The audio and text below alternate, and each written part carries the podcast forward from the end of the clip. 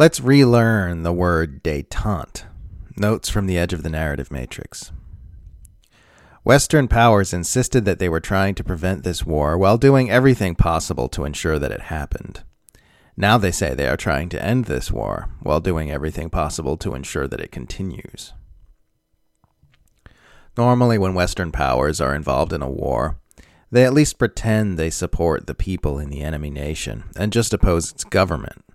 With Russia, they're just like, no, fuck your music, fuck your food, fuck your books, fuck your cats, fuck everything about all of you. The word detente has been deliberately scrubbed from the Western lexicon.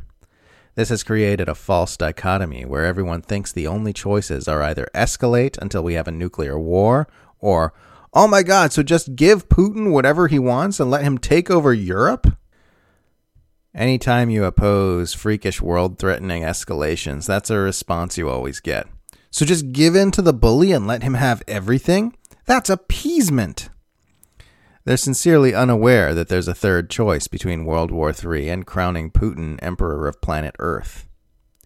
This is by design, because detente and U.S. unipolar hegemony are mutually exclusive.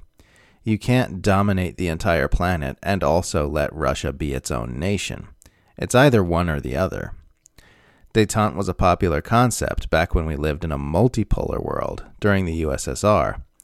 But since it's been dominated by one single superpower, that word has been phased out of public awareness. Now that U.S. unipolar hegemony is the normalized mainstream consensus ideal within the Western Empire, any talk of working toward peaceful resolutions that don't subjugate one power to the other show up before indoctrinated minds as outrageous heresy. Putin. Don't cross this red line or it will mean war. Westerners. He's probably bluffing. Cross that red line. Putin. Starts a war. Putin. Now don't cross this other red line or it will mean nuclear war. Westerners. He's probably bluffing. Cross that red line. I'm really not feeling great about how much of mainstream Western punditry today boils down to what's the maximum amount we can provoke and attack Russia without starting a nuclear war. Some say the line is here, but I think it's probably further back.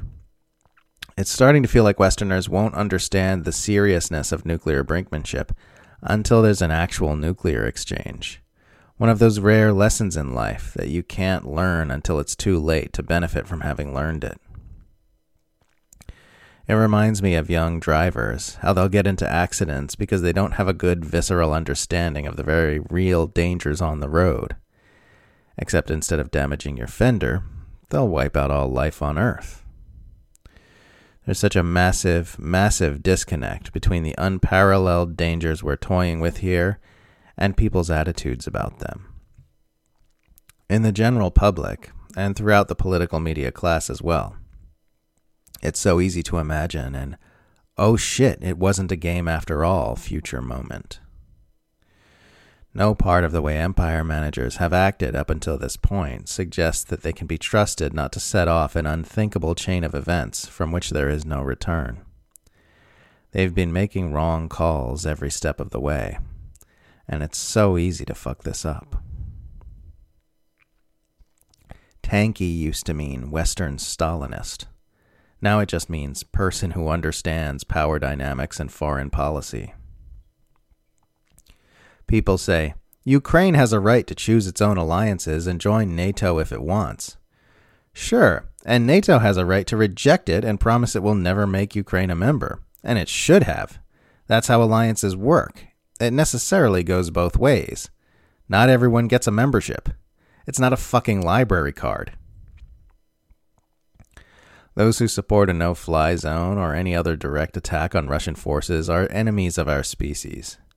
They have the most dangerous worldview in existence, without exception. They are more dangerous than Nazis, and they should be reviled as such. The fact that support for nuclear brinkmanship is mainstream doesn't make it okay. It makes it infinitely more dangerous than if it were just a fringe position. It's not less important to condemn because it's mainstream. It's more important. Much, much more important. I've been screaming at the top of my lungs for years about the mounting risks of nuclear war while people called me a crazy idiot the entire time.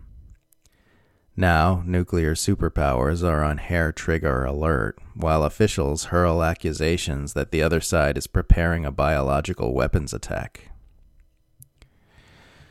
At least I fucking tried. With what precious little influence I have in this space, I have done my very best. Come what may.